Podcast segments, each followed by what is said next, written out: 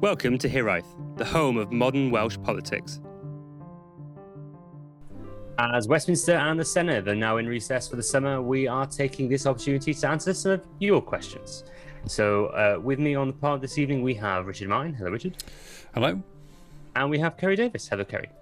Hello, boys. Nanda. So, we'll start off with a listener question. Rich, as we go into the summer, which national government is in the best shape? If you look at the situation across the United Kingdom right now, which government is succeeding politically at the moment, or which government's political project is clearly in the ascendancy? I would have to say the only one that comes to mind is the Welsh government. They have been bolstered by a very strong election support. And I think uh, you look at the comparative, and everything is comparative, everything is relative. The comparative swagger with which they are proceeding with their programme for government. And I think that they are looking in a really good position. In Westminster, it seems to me, and I'd be curious to know what you think about this, Matt. It seems to me that we have already crossed the point at which the UK government has started to lose its credibility with the public. But we, we haven't hit the point at which that is showing in the polls yet. But I think when we look back historically, the start of this year will be the time when Boris, you know, the, it's clear that public trust in the Johnson administration uh, started to erode. So, what do you think? I really don't have much to say on this. I don't. I, I, I don't really understand the question. Three governments are in very comfortable situations. If there was an election tomorrow, all three would be re-elected. I, I really do. I really don't think there's any any danger for any of them. They're all doing, in, in political terms, which is their ability to win elections, all doing absolutely fine. Their ability to govern, as is as you've mentioned with regards to the UK government, yeah, perhaps that is in question. In real political terms, they'd both they'd all be absolutely fine tomorrow. I'm just gonna I'm just gonna come in on that and concur with Matt completely. It's exactly what I was gonna say. You've got Wales, Labour sitting pretty, just got one of the best election results. SNP Scotland building towards that kind of second referendum, and although you know the news is full of what's going wrong in Westminster, they, they, they are sitting pretty. The polls are still showing that they would win if they had another election. And where we are at the summer, all three administrations are sitting pretty. So you, you talk about Scotland there, Rich. Do you do you agree with uh, with Liz Truss and Douglas Ross when uh, they say that the Conservatives are going to win the next Holyrood election? I mean, the the chance of me agreeing with either of those two people on anything at the best of times is pretty slim. The idea that the the Conservatives are going to win any more seats than they have now uh, in any future election in Scotland just seems uh, utterly bonkers. You're quite right that those three, the three governments in the three nations on Britain, would all win tomorrow. But what about trajectories, though? I mean, I just, I, I, I just that there is a s- sort of sense of the project starting, the wheel starting to come off the bus made out of an old wine crate. Uh, if I can dig into the Johnson back catalogue of terrible press gaffes. You know, in a year's time, when we join the dots backwards, I think that there, there's just something you can just see the way that the various fights that the UK government has picked right now are starting to leave. You know, the Teflon has worn off and you know it's been in the oven too many times and now you've got those ghosts of meals past baked onto it and there's like a hancock shape burnt onto the plate. There's uh, the singe on the end where they've lost the flame war with the english football team. It's absolutely starting to take the sheen off them. However ultimately politically 100% correct. There is not a strong opposition in westminster so they would win in England again tomorrow. But um, but yes, I think you're, you're large. Yeah, I agree with you. I hate agreeing completely with my uh, colleagues all the time because uh, it's not great radio. But um, well, I'll throw you. I'll throw you both a curveball at the end because you both you both recently did a, a pod about Northern Ireland, and we do have listeners in Northern Ireland. So, either of you got a take on that particular administration where we are in Northern Ireland? You want to put out? I mean, I'd be shocked if it goes the distance till next year. And I think that when that election does happen, I think you are very likely to see the first ever Sinn Féin First Minister of Northern Ireland. I, I think that's the general tra- trajectory. Um, we were talking to we, Thomas we, Lee. We've been talking about no change in any of the rest part, of, and you just dropped that one in at the last. that is that is really big kind of thing to say. How have we talked about Scotland, England, and Wales and said, "No, nothing's happening" for so long, and then Northern Ireland, you come up with that? T- tell us a little bit more about that, Matt. If you look at uh, all the unionist support, so for a very long time, the, as long as I can really recall anyway, the DUP have been the largest party and the Assembly has had a unionist majority. In the last uh, Assembly election, they lost that unionist majority, but the DUP was still by one seat the largest party. Now, as you see unionist support fracture, uh, with lots of people starting to say they'll support traditional unionist voice, which is an even more right wing unionist party, and a few people going back to uh, the UUP, the more moderate unionist party you actually see a point where, like Thomas was saying to us last week, where in some polls, the DUP are joint third, joint second, joint third with the Alliance Party. There's no guarantee, although it's very likely with transfers, etc., that they would end up as the the, the second part, the, the second party at least. Yeah, I think it's inevitable, really, that you'll have Sinn Féin as the as the largest party, especially if the polls hang course as they are doing right now. I, I don't see any other result really, unless because of the way their STV system works, smaller unionist parties get eliminated and the DUP win uh, uh, enough support to be the largest party again, or the polls tighten because of the squeeze when unionist voters decide they're going to back the DUP to stop Sinn Féin winning. But otherwise, I think it's it's pretty inevitable. Would you agree, Rich? One hundred percent. Uh, I think we're all of the drama around Northern Ireland of recent has been to do with the UK government's mishandling of Brexit and the negotiations about the Northern Ireland seaboard or the Brexit border in the Irish Sea. I hate to be uh, not positive about the future of Northern Ireland, but I think we're we're on the cusp of a very, very, very difficult time. If if the situation that Matt paints a picture of there does come true, and we do see a nationalist first minister, the safety that the unionist community has always felt um, will start to evaporate, um, and they will react to the sensation that Northern Ireland is drifting towards unification it's not beyond possibility that you could have a, a Sinn Féin government both north and south of the border, and you know it's not like they will be shy about putting forward a reunification agenda, and then you'll see. Instead of the kind of political fireworks, you might actually see real fireworks once again. And I think that's something we all need to be prepared for, and also our. It's incredibly difficult to even think about this, but you would really hope that the grown-ups start behaving like grown-ups in Westminster um, and start deal with the reality of the situation on the ground instead of prodding the fire um, with their ridiculous um, agenda with regards to undoing the protocol that they signed just a couple of years ago. If you want to hear more on that, of course, please go back and listen to our wonderful episode with Thomas Leahy, who's very interesting uh, about about Northern Ireland. Kerry, I think you had a question. Brexit is key to all of this, and we, we just t- Rich just touched on about uh, there. So, where, where are we with Brexit in Northern Ireland? I know you two follow this quite closely. How is Brexit looking for you two, both Northern Ireland, but also the stories in the papers this week about uh, the the shelves being empty and things like that? What where's Brexit for you now? Go on, Matt. You've been uh, you've been glued to the parliamentary committees uh, Brexit is becoming a, a, very noticeable problem, the trade issues.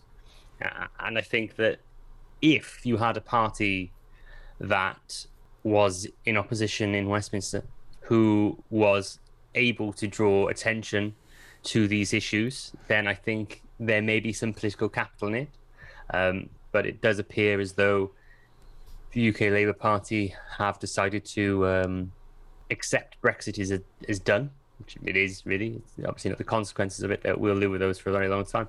But I think they don't really want to make a big deal about Brexit because if they do, then the Conservative Party can send out targeted ads to all the quote unquote red wall constituencies saying, look at the Labour Party still not over Brexit. And I think that they are sort of paralyzed by the fear of that happening. So they don't really want to bring it up too much. similar to what happened with Jeremy Corbyn when we didn't really have a massive, uh, massively clear policy on Brexit. We just sort of avoided it because it was difficult. And I think that's probably what the UK Labour Party will do again until until it becomes uh, such a big political issue that it's unavoidable. But even then, the Conservatives will just say, "Well, you backed this deal." Keir Starmer isn't really, you know, making a huge position in opposition on any of the big ticket items. Is that the reason with Brexit?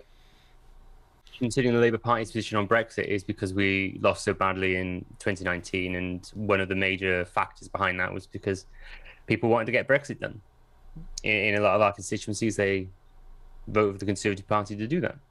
So that I think is a, is a major reason. I think that Keir believes that the best way to one of the best ways to reconnect with former Labour voters who voted Conservative in 2019 is just to accept the fact that Brexit is done. With regards to Keir's overall performance, I mean, me and Rich have talked about this a bit, but you think he's doing better. Um, he has been ever so slightly better, I think, at PMQs. But you know, William Hague used to win PMQs all the time, and you see what that happened with him in a general election. So a slightly better PMQs does not a prime minister in waiting make. Um, if you look at the state of the party overall, uh, well highlighted this week the financial difficulties that the party is in. They're behind in the polls.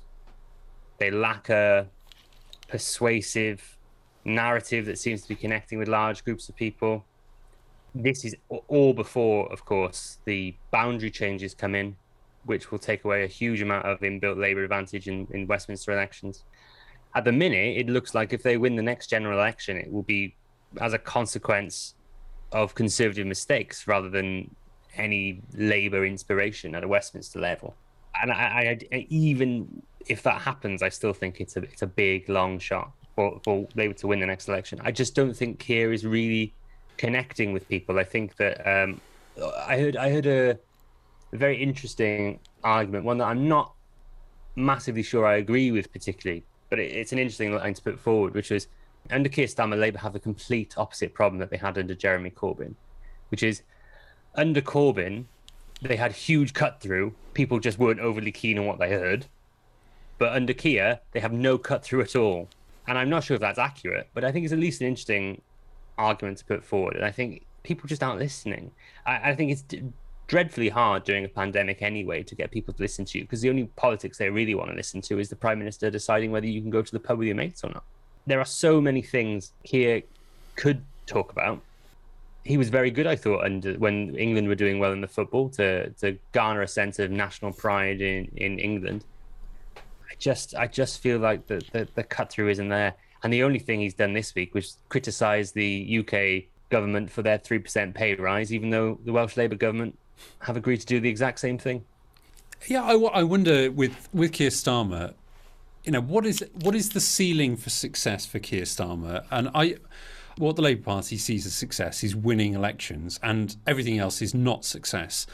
Yep. A part, part of me just thinks the point with Starmer is he's a night watchman from a in the cricketing sense. His his job, his success for the Keir Starmer administration would be to stop the rot and to keep the, the ship relatively steady so that the more interesting, exciting batsman can come on and hopefully score some runs the following day.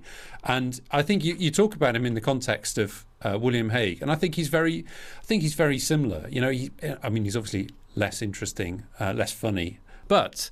I do think he is starting to, his new team that have been in post for a few weeks now have started to give him the tools and maybe just let him take a few more risks in terms of things. And I think, you know, the, the Starmer who took over uh, the Labour Party would not have stooped so low as to use a cheap political line like the Johnson variant to talk about a variant of the, the COVID um, virus, because it is, it is a bit cheap. But that's the kind of thing that sticks. See in dictionary Captain Hindsight, which is infantile, puerile, but it it cuts through.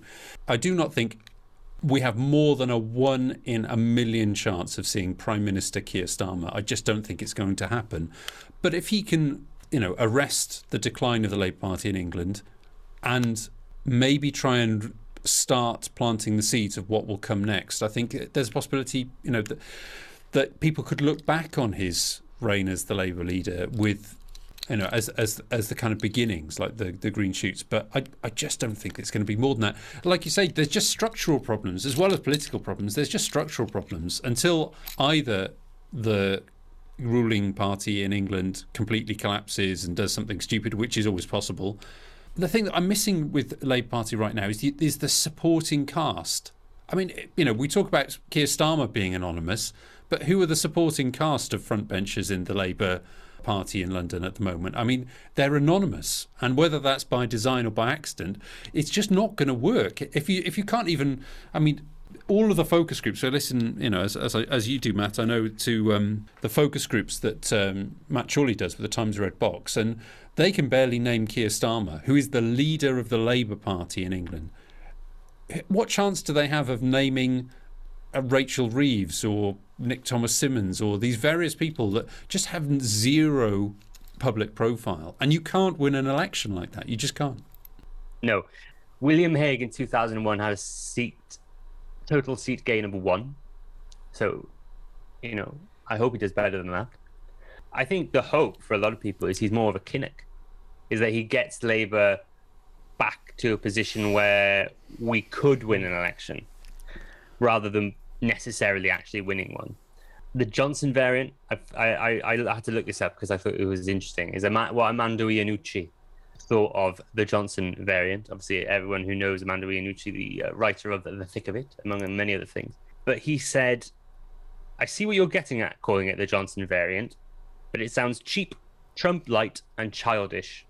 And I, I sort of agree with him, to be honest. The best bit of political comms they've done in the last few weeks was when the Conservative MP uh, Lee Anderson said he was not going to watch any of the England games, and they found out that he was born in 1967. So they said that obviously the last time England won an international tournament was 1966, and they said that well we think that he's been the jinx all along, so we ask him to stop watching the game until the final, and that, that's the best political comms they've done I think in the last few weeks. But everything else is just a bit same old, same old, you know you know, Starmer can't be any someone that he isn't. You know, he is a slightly boring, middle-aged, middle-class dad. If the Labour Party wanted someone who was going to electrify the public discourse in the UK, they would have elected somebody else. You know, he is not the man for that. Think of him as a Kinnock, but the thing that Kinnock had was oratory. And Starmer doesn't have that in any way, shape, or form. When it came for Kinnock to, you know, kind of fight those internal battles publicly, he could do it in a way that he could bring people with him. And that's, at the end of the day, that's what Starmer lacks more than anything else in the world, which is there are people that back him because they back, they know he's a generally good person generally good centre left um, uh, compass that most people in the Labour Party will like. But he's not going to bring people to the Labour Party because he's just not that person. But then you look around him and you think, well, who, who, who is going to fulfil that role? And like I said, I mean, there's no one else on the front bench that can do that either. And you look back, I was looking back because of all the, the stuff that's come out about the 1997 records being released. I was looking back at some old videos of Tony Blair um, speaking. Now, there is a person who history is not treating kindly. But you look back at the way that he spoke not only to his party members but also to the wider public in the run up to 1997 and he really sold his vision of the future. Um, and he had Gordon Brown he had John Prescott Robin Cook he had all these people that had their constituencies that could bring voters with them. If I was, you know, in the Labour Party now, you'd be looking at the PLP and seeing where are those people who have a genuine vision for the future, who can really sell that vision, is it just a bit dull and managerial?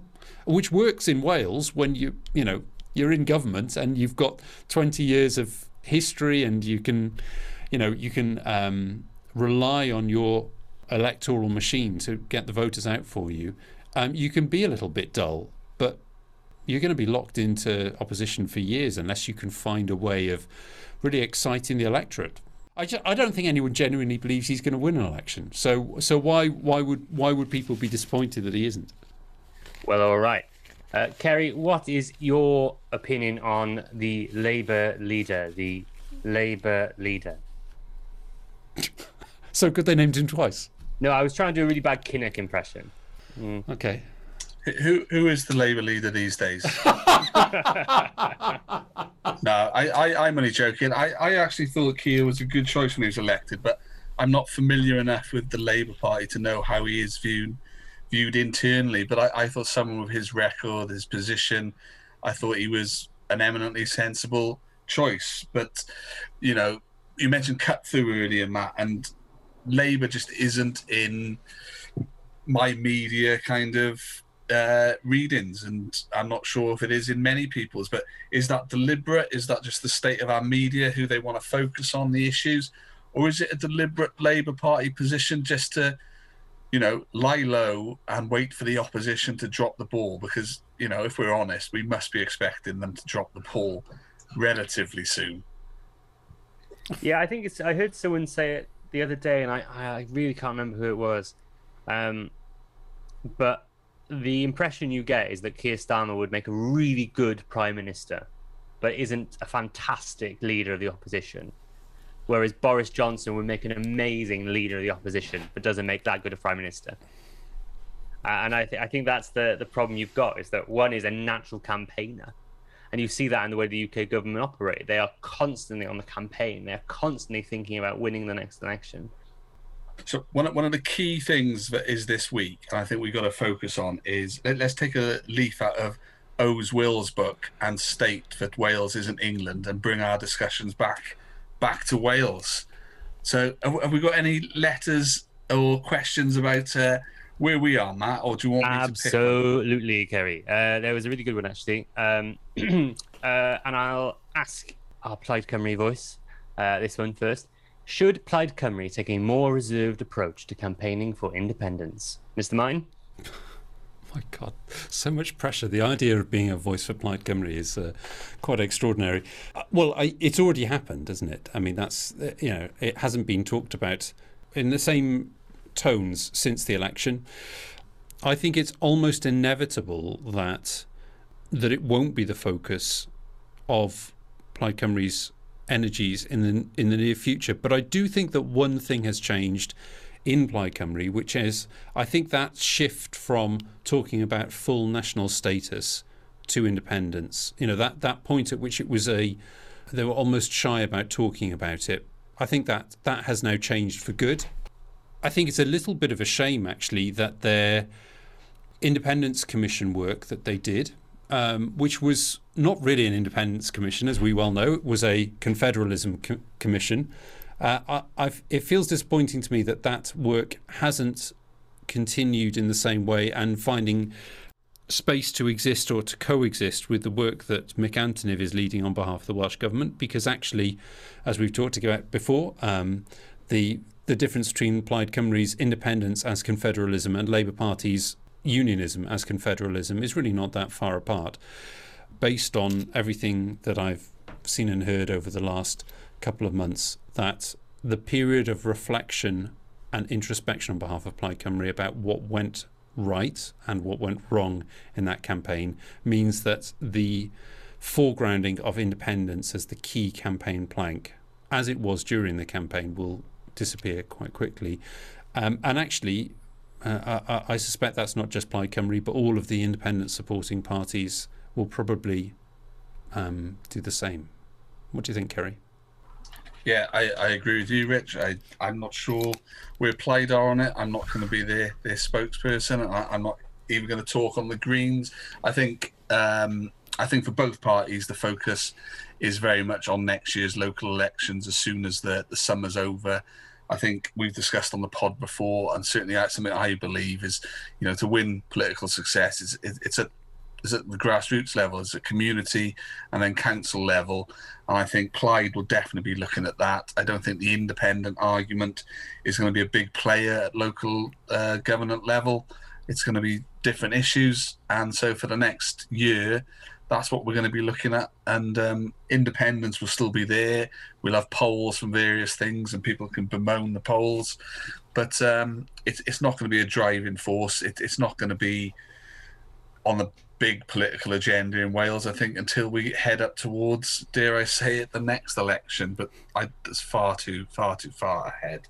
Yeah, on, on the independence point, I think I think we everyone agrees you, don't they? That Plaid approached the uh, uh, election incorrectly. They they approached an election which was going to be about healthcare and the economy with a constitutional focus to try and win over Labour voters who support independence. And even though they did that, over forty percent of people who support independence voted for Labour. Um, I don't think that means they have to ignore independence, though. I don't think that campaign is over I I, at all.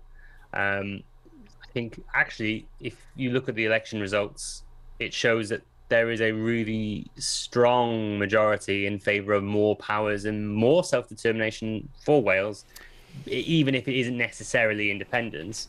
But they, Plaid, I think, do need it if they are ever to form a government or to, to break into the situation where they can be the largest party of government, do they do need to find a strategy? And and going back to talking about Sinn Féin, um, like we did earlier, Kerry, I think that um, the best model that Plaid can follow if they ever want to win over Labour supporters is not appeal to their desire for independence, but to to appeal for their radicalism and their socialism uh, and to follow the Sinn Féin model in the Irish election, where they focused very heavily on housing and healthcare, but are not hiding the fact that they also support Irish unification. I think uh, we we've talked about this for over a year now, and I think if that is what Plaid had done in the Senedd election just gone, they may have done better. But you never know because I think a lot of people were going to back Drakeford no matter yeah. what. Yeah, I think I've been thinking about this this Sinn Féin analogy quite a lot because we talked a lot about that during the election period.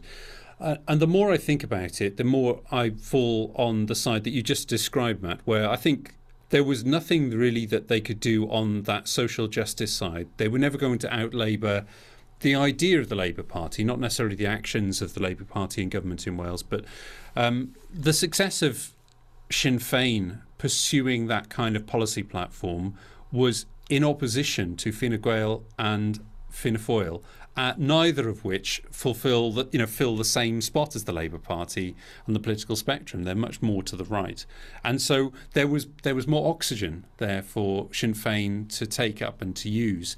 Those conditions are just not there in Wales, and I think there's a ceiling on the vote in the south. Uh, uh, in the former industrial um, heartlands that we've all known about for a long time. But I think what the result this year proved more than anything is how tough that ceiling is, how hard it is, how difficult it will be for Plaid to break through based on their, I think, post 2011 um, strategy, which is to target the Southeast Wales heartlands. Um, and I think you will see ine- inevitably, particularly given the, sh- the strong showings in second places in um, in rural Wales, you'll see the the growing prominence of um, those other constituencies outside the southeast to the party in terms of winning constituency seats. Uh, that's where that's where the opportunity really lies. But the local elections, as Kerry said, actually will be with us in next to no time, and you only have to look at in the in the Plaid heartlands of the Fro they're already essentially out campaigning hard on that, based on the second homes issue that we touched on earlier. So I think you know it's going to be very interesting to see what those issues are elsewhere. I'd be surprised if if we see that much that much distance between the objectives of Plaid Cymru and Labour in government um, in the foreseeable future, because I think the the continuing encroachment on devolution by the UK government is actually going to force them together. Um, possibly also Jane Dodds as the Liberal Democrat, she may, may vote with them as a bloc. But as they try and sort of bulwark the devolution settlement or even grow the devolution settlement in the face of um, uh, aggressive anti-devolutionism from Westminster, I think we'll see maybe the the stridency of those debates maybe um, subside a little bit and be replaced by a little bit more constructive collaboration. Should we move on to I think one of my favourite questions we got this week, uh, which was actually sent to you, wasn't it, Rich? Which was uh, relating to the 97 disclosures that you mentioned earlier and this came from a friend of the podcast, Mr. Uh, Dr. Martin Johnes, Professor Martin Johnes. Professor Martin Johnes. Well, Professor Martin Johnes. He said that, uh, according to the 97 disclosures, Ron Davies pushed hard for the idea of Swansea being the home of the Welsh Parliament. So, and he asked, "What do we think Wales would be like if it had gone to Swansea?" Kerry. Yeah, back at the time, I remember the discussions around Swansea getting the Senedd. It would have been something I wasn't totally averse to. I like the idea of having different um, cities that have certain kind of sector responsibilities, like you see elsewhere. You know, Australia's got Canberra as the political capital, Sydney, Melbourne as economic drivers. So I, I would have quite happily seen Swansea or somewhere else as the political uh, capital for Wales and Cardiff as the economic driver, as it as it may well have continued to be back at the time. But um, you know, this is all in the distant past. It was really interesting what came out in some of the some of the notes. But I would have quite happily seen Swansea as um, the location of the Senedd. Well, I was six uh, when the devolution referendum happened, Kerry. So I don't recall the conversations as thoroughly as you do. Um, but I agree with you. I think that a lot of people have talked about the idea of different capitals for different things in Wales, and I, I, I'm, I'm fully supportive of that. I think that's the best way you can see growth in other regions of Wales, and I, I think even though it was rejected at the time, I can't see it being much much of a strong argument against really seeing things move out of Cardiff. Rich. Well, it's interesting if you look at the um, the actual documents that are involved here. It was m- sort of mostly prompted by the fact that Cardiff was trying to charge too much for the use of City Hall. Um, so, you know, Cardiff's greed pushing the National Assembly to Swansea would have been a very classic Cardiff move from a planning uh, point of view, wouldn't it? Skeptical about the idea of the National Assembly having been relocated anywhere other than Cardiff ultimately because the world has a variety of countries where the parliament is located away from the major conurbations, and those places where the parliament ultimately ends up being located end up being pretty um, unspectacular. Now I'm losing listeners in Swansea every second I talk about this, so I've got to be super careful. Cardiff was was the obvious choice um, and I, am not sure that you know other alternatives were that serious uh, ultimately in terms of consideration. Um, Do you not think we should have the metropolis of Machynlleth? you know, a brand new city forged in mid Wales to have the seat of Welsh e- power. Equidistant from Caernarfon to Cardiff, yeah, somewhere in the middle of nowhere, like Staylittle, or um, yeah, that, uh, that would have been very geographically sat- satisfying. But um, uh, I think you you cannot resist the fact that Cardiff, uh, uh, you know, at the time that the, the Parliament, uh, the Senedd was being built, Cardiff was the the only city, I think, maybe, or Swansea had only recently become a city. No, when did Swansea to become a city? It was a few yeah, furious ago. Swansea listeners shouting the date. No, I, I don't know. I only, um, I only know it because it was referred to in Twin Town. Um, uh, the, the difference between what is it, the triangle flags and the square flags on the uh, on the corner posts. Is that something like that? That, isn't that the FA Cup win actually, Rich? Rather than 1969. It became oh, a city. 1969. Thanks to our friends at Google. I think you think of Newport. Newport is a relatively new city. Rich. You've got to remember Cardiff voted no for um, devolution, and Swansea voted yes. I, I've, I think, despite what Richard said, I think that's a pretty strong case. There's an aspect where you want to give it to a, an area that wanted it, and I do think certainly to avoid some of the criticisms which are creeping into uh, Wales now and which we see in other parts of the world. You know, it is an imbalanced country with the southeast having an awful lot, and um, the Senedd is a is for devolution has been a big economic driver, I think, for Cardiff. And wherever it had been placed, I think it would have been an economic driver, and it, it would have been a useful uh, tool to to have a bit of rebalancing in that regard. But Cardiff is the capital. It was always going to be favourite. But I don't think Swansea was too far off the mix, despite what um, various civil servants put to Tony Blair at the time. Rich, the part two of that question was also very interesting, which is what would Wales be like now if Ron Davies had become First Minister? Do you have any thoughts on that? One of the great what ifs of devolution, isn't it? Because, you know, you think about it in the short term, what would have happened? What I think it's very clear that the first few years of Welsh devolution would have been far less rocky. They would have been far more energised. But if we hadn't had uh, Alun Michael, would we then have had not have had Rhodri Morgan? And uh, without Rhodri Morgan, would we not have had the One Wales Agreement, which then pushed us into primary lawmaking powers?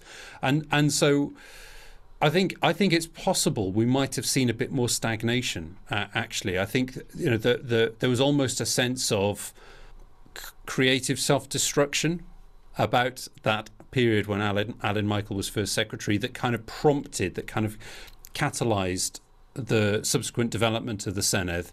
Um, what do you think, Matt? I mean, you, you, you, you, you, you I, I, you were about eight. You were, you were in, you were, yeah, you come to the end of primary school at this point, so you must have been really, you know, kind of a keen observer of the times. What was the year? Nine nine. I was. Oh come on. Seven. Seven. Alun Michael and his attitude towards coalition building, which I appreciate, is not something that a lot of Labour people are particularly fond of, generally. Um, nearly, you know, nearly sank the Senedd before it even started. We'll never know, really, whether he, whether Ron Davies would have been sensible enough to form a coalition with the Liberal Democrats.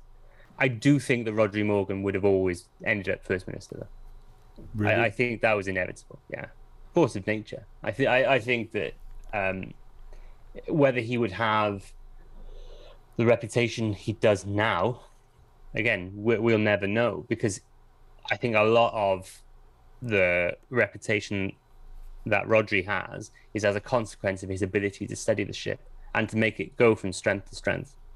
He wasn't an amazing election winner necessarily.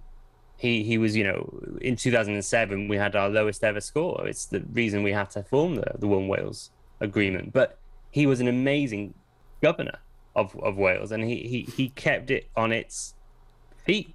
I think we've got to move on from the what ifs and things, gents, because that, that 2007 election could open up the biggest what if about the Rainbow Coalition and where Wales would be. But uh, I, I, for one, would have liked to have seen Ron Davies as a, a First Minister uh, and where that would have gone. You know, that is a big what if, and, uh, you know, one we can talk about at length.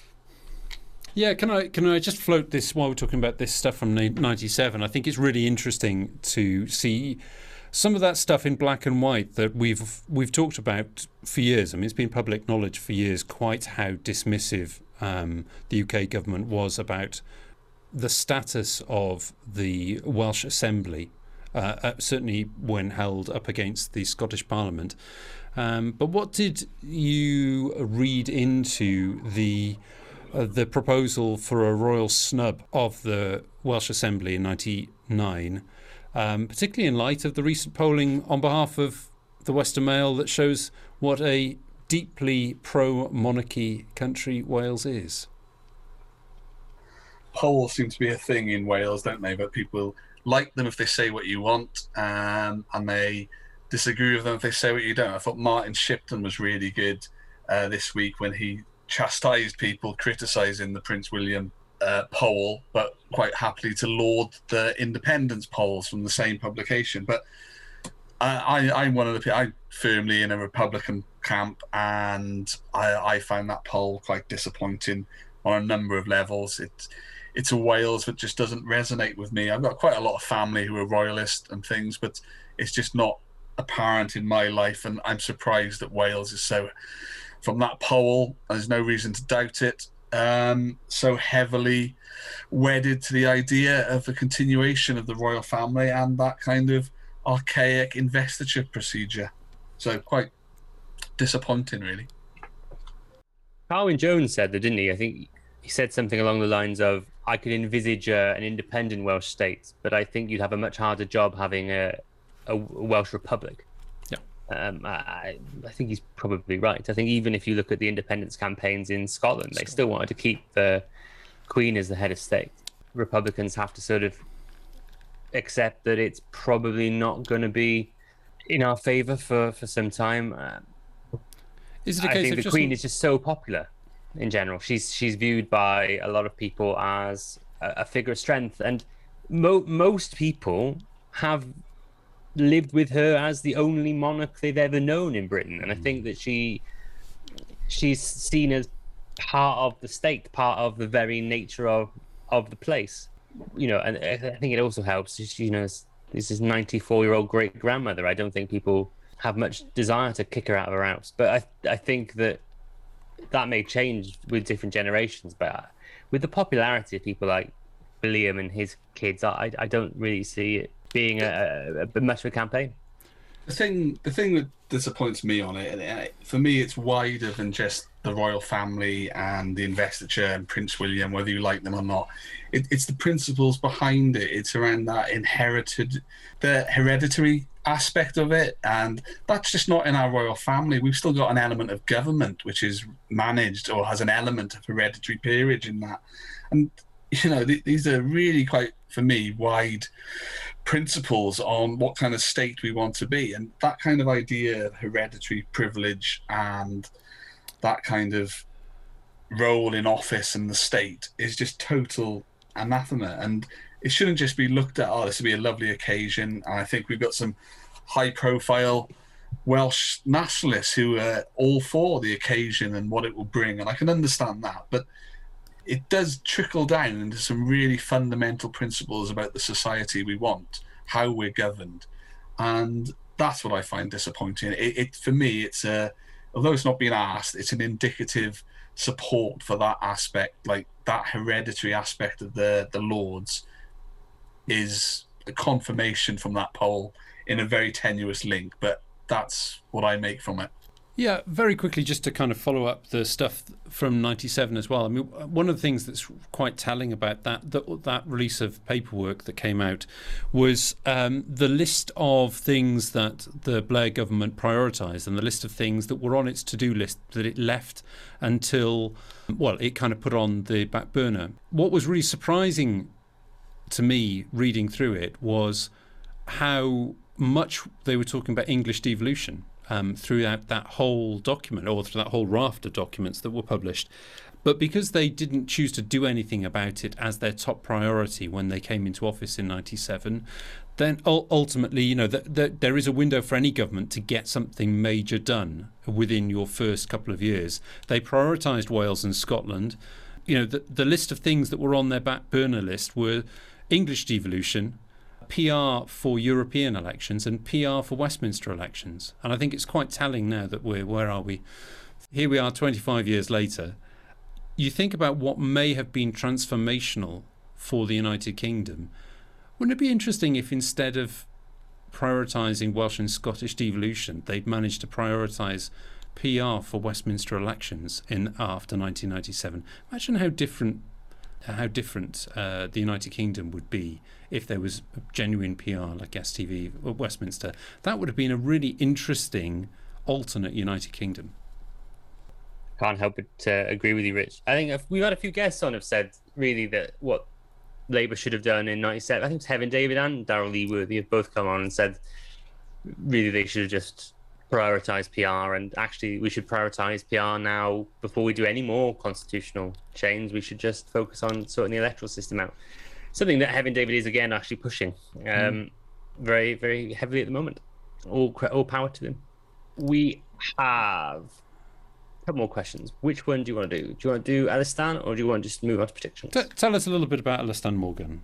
Uh, Elystan. Um, well, obviously, we paid tribute a little bit um, after one of our previous episodes to Elystan. You know, you know, a bit of a political hero of mine, absolute giant of the Welsh Labour movement. I don't, I, I, without him and his campaigning, I don't think we'd have the Senedd really.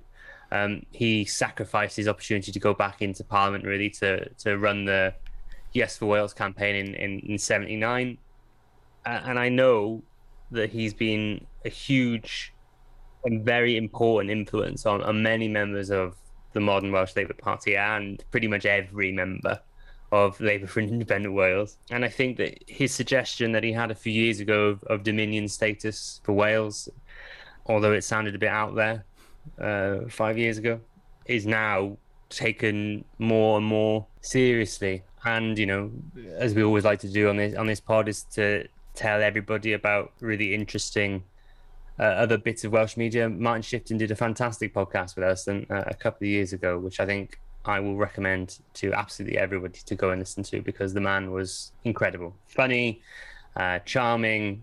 hugely intelligent and a massive, massive loss to uh, to Welsh politics. Yeah, we'll put the, we'll put a link to that um, that podcast in the show notes. It, it seems to me that the what, what did seem quite a wacky idea, you know, the idea of dominion status, you know, it sounds like something from another era, but it, it is coherent. And, you know, you can see it very much in the thinking of Carwyn Jones and the way that he's looking to um, position Wales um, in, in, the UK context in the future. So, um, yes, uh, completely echo echo your words there.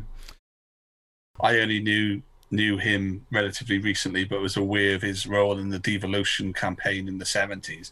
But what, what I was struck by in one of the obituaries I read, that he was actually quite important and implied at the start of his political career, which which threw me.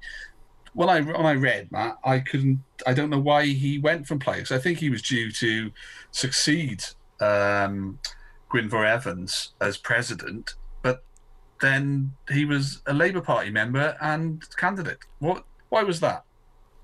You know, I think it was his belief that Plaid were not going to win elections, and he thought that the best way to change Wales was to to to be part of the Labour Party. And and I know people make that decision absolutely every day. Who am I to say whether they are right or wrong? That I think that a lot of a lot of progressives in Wales have always felt that way. The best way to change Wales is through the Labour Party, and I think that Elystan felt much the same. I, I don't think fun, I don't think it fundamentally cha- represented a change in his values, did it, man? No, I don't think so. Sorry, chap. That, that I was just the Welsh historian in me. I, will chase up Martin Johnes a little bit later. we should probably end with a bit of a look forward, then, shouldn't we? Kerry, what are your predictions for this summer and for when the Senedd and Westminster return in September? Well, I, I, haven't really got much for much further forward than the Lion series, to be honest, Matt. And uh, I don't want to start that argument with uh, Rich again. Um, in, t- in terms of the summer, I think it is it's going to be a long, hot summer. But we, we can take the circle back to our our opening of the pod on where the governments are. I, I can't see anything really upsetting any of the apple carts. I think that the big ticket items we've discussed tonight and in previous pods will continue.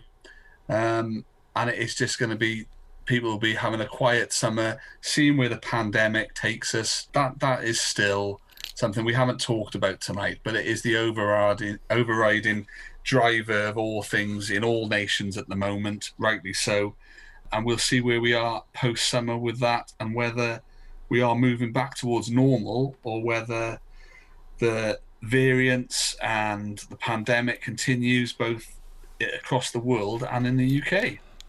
Over to you, Matt. What do you think? Are you feeling um, positive or negative about the uh, future of the country over the summer? I don't think we'll see a huge amount of, of change, to be perfectly honest. I think that um, the Bay is forming quite a nice majority consensus, really, as you said, between Labour and Plaid. I think they basically agree on pretty much everything. So I, I, think that in terms of uh, how they approach coronavirus specifically, um, I, th- I, think there's not going to be a huge amount of, of disagreement. I think they'll end up in a situation where Plaid try and create the impression they oppose the government, but they broadly agree with the government. Was the Conservative Party broadly disagree with the Welsh government and try and make them follow a model which is more for nation approach I think that the one big thing, and I agree with Kerry, it will be coronavirus related. Is now this uh, this problem with waiting lists. The statistic that came out a few days ago, which showed that something like 19% of the Welsh population is on a waiting list of some kind. I think that situation is only going to get worse without serious, serious investment and focus.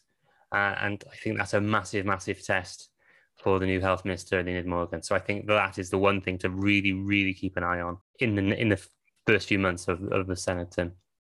What about you, Rich? I, agree. I think domestic politics within Wales looks pretty settled, um, uh, and the Welsh government is going to plough its own steady furrow um, with, um, you know, I think with with plenty of scope there to collaborate with parties. Not just, I think, uh, I think I've been pleasantly surprised by how many of the new Conservative intake have been willing to engage in, in, in very constructive ways with uh, an awful lot of the Senedd's work in a way that, you know, w- we really do feel that some of those poisonous elements that came from the previous Senedd, you know, that, that's really been flushed away now. And we are looking at a much more constructive uh, Senedd. I'm, the, the one thing that I would say is that I'm really worried about the pandemic. I think that, particularly across the border in England, I think the relaxation, the sharp relaxation in regulations, and the kind of slightly more febrile um, debates about civil liberties and um, uh, responsibilities uh, is going to create a lot of problems. And we're already seeing, you know, the, the numbers of cases of coronavirus across the border are skyrocketing right now. And I wonder what the uh, for how long the Welsh government can maintain its slightly more successful uh, more successful management of the pandemic in Wales. But looking forward to the next to September, I think one of the interesting things that we're going to see more of is what happens when the UK government legislates more in terms of trade, in terms of environmental policy, in terms of food policy, in ways that cross cut across the devolveds. Um, we're not going to see harmonious relationship coming out of that. Um, and what happens when that happens? I think that's going to be the big challenge. Obviously, COVID aside, which is the biggest challenge, but I think the big challenge coming forward is what happens when the aggressive United Kingdom government anti-devolutionary stuff really kind of starts its um, starts pushing forward, and I hope that the the discourse that we have within Wales at that time is is better than whose flag is bigger than whose, um, because that's a, ultimately just a massive distraction. And on that cheery flag-related note, to be honest uh, with you, I, I found out today that the flag for Breconshire is a yellow background with a great big blue bat so yeah, I saw that. The, that's going to be the biggest flag going soon. I have a guy by who lives by me, who has a massive flagpole and will fly a variation of the Ddraig Goch, uh, the flag of Glyndŵr, the Prince of Wales standard, the Union flag, and a big yellow smiley face. And I really wanted to talk to him because I really want to know what motivates those individual flag choices thank you both for for for, for chatting inane rubbish with me for, for as long as we have. uh, if people want to find you on Twitter, Rich, where can they find you? At, at Benmosa Cymru, discourse mostly chirpier than it has been this evening. Kerry? I, am still carrying the Viking. And I am Hexter101, H E X T E R 101. And if you've enjoyed what you've heard tonight on Here Hero please do not forget to find us on Medium at Here Hero Blog Cymru, on Facebook at Here Hero Blog Cymru, and on Twitter at Here Hero Blog. Thank you for listening to Here Hiraeth. If you like what you heard, please don't forget to subscribe, rate, and review.